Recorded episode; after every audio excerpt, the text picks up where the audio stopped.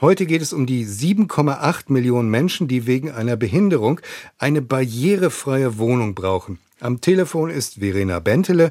Sie ist die Präsidentin des Sozialverbands VDK. Wenn bei uns im Ort der Rat über die Genehmigung von Neubauten berät, steht da nahezu immer das Wort barrierefrei mit auf der Tagesordnung. Klingt so, als wäre das inzwischen Standard oder täuscht dieser Eindruck? Oder Sie wohnen auf einer Insel der Glückseligen. Das weiß ich jetzt gar nicht genau, weil der Eindruck täuscht schon so ein bisschen. Wir haben das Problem in Deutschland, dass wir 16 verschiedene Bauordnungen der Länder haben, bei 16 Bundesländern. Und da gibt es natürlich schon Standards für Barrierefreiheit. Aber jetzt kommen wir zum schwierigen Punkt, gerade im privaten Bereich sind die natürlich erstmal nicht so hoch, wenn es darum geht, umzubauen und zu sanieren. Und sie sind natürlich auch nicht so hoch, wenn es wirklich darum geht, vielleicht ein Ein- oder Zweifamilienhaus zu bauen, sondern fangen erst an, äh, wirklich Regeln auszustellen, wenn es um Häuser mit mehreren Wohnungen gibt. Und insgesamt fehlen in Deutschland schon um die zwei Millionen barrierefreie Wohnungen. Das zeigt einfach, wie riesig das Problem ist. Und wenn heute Stadt- und Gemeinderäte das Thema immer nach vorne stellen, bin ich froh drum, weil hier gibt es wirklich viel aufzuholen, aber es müsste in meinen Augen eben auch deutlich strenger gesetzlich geregelt werden. Nichtbehinderte denken beim Thema barrierefreies Bauen an sowas wie eine Rollstuhlrampe, an breite Türen, vielleicht sogar einen Aufzug. Damit ist das Thema barrierefrei aber längst nicht erledigt, oder? Also erstmal sind das natürlich schon die relevanten und wichtigen Punkte, die vor allem ja auch Kosten erhöhen, wenn eben ein Aufzug in einem Haus eingeplant wird oder wenn Türen verbreitert werden, wenn eine bodengleiche Dusche eingebaut wird im Bad und der Radius für einen Rollstuhl, um den zu wenden, ein bisschen größer ist, sind das natürlich auch die Dinge, die, wie gesagt, A, kosten, B, auch danach, äh, wenn man sie umrüstet, teuer und schwierig werden. Deswegen denken alle erstmal daran. Aber es gibt natürlich noch viele andere Aspekte, zum Beispiel, wie es sind die Geräusche in einem Haus, in der Wohnung, ist für Menschen, die schwerhörig sind, relevant. Wie sind Stufen gekennzeichnet? Gibt es zum Beispiel farbig markierte Bereiche, an denen sehbehinderte Menschen erkennen können, aha, hier geht es jetzt runter.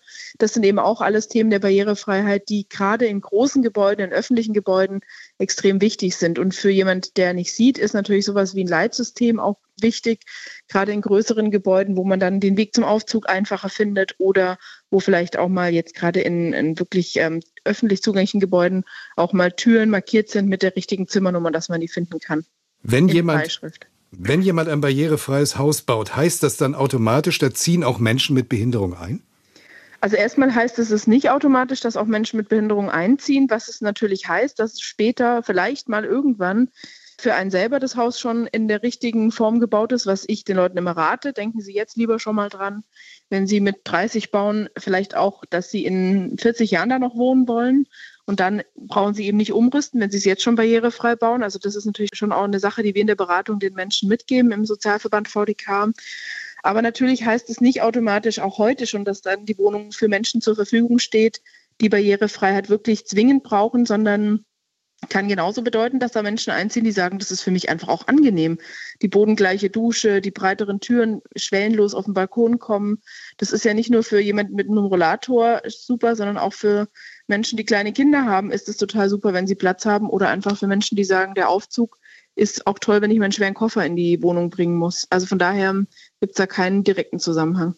Werden eigentlich Menschen, die sich mit Behinderung, die sich für ein barrierefreies Haus, eine barrierefreie Wohnung bewerben auf eine Anzeige, automatisch bevorzugt oder werden die im Gegenteil in manchen Fällen sogar diskriminiert? Also ich denke, man kann das so pauschal gar nicht sagen. Es liegt vor allem auch daran, kann sich jemand in einer teuren Stadt wie Stuttgart die Wohnung eben auch leisten. Das ist ein ganz großes Kriterium natürlich heutzutage. Und wir wissen, dass gerade Neubauten, die dann auch noch barrierefrei sind, oft natürlich auch nicht günstig sind. Und je nachdem, was dann Menschen mit Behinderungen auch für eine Einkommenssituation haben, tun die sich natürlich dann schon doppelt schwer, eine Wohnung zu finden. Und deswegen ist für uns im VDK eine ganz wichtige Sache, dass wir eben auch deutlich mehr Wohnungen mit Sozialbindungen bekommen, die barrierefrei zugänglich sind. Das wäre schon eine gute und wichtige Voraussetzung, damit eben auch Menschen sich diese Wohnung leisten können. Ein typisch deutscher Reflex ist, das muss der Staat regeln. Was muss, was kann der Staat regeln in Sache barrierefreies Wohnungen? Also erstmal muss und kann der Staat schon was regeln, und zwar indem die Richtlinien und Regelungen für Barrierefreiheit verschärft werden, aber b vor allem auch deren Einhaltung kontrolliert wird. Das ist schon auch ein wichtiger Punkt. Es muss natürlich auch bei den Bauvorschriften irgendwann jemand da sein, der kontrolliert, ob sie umgesetzt sind.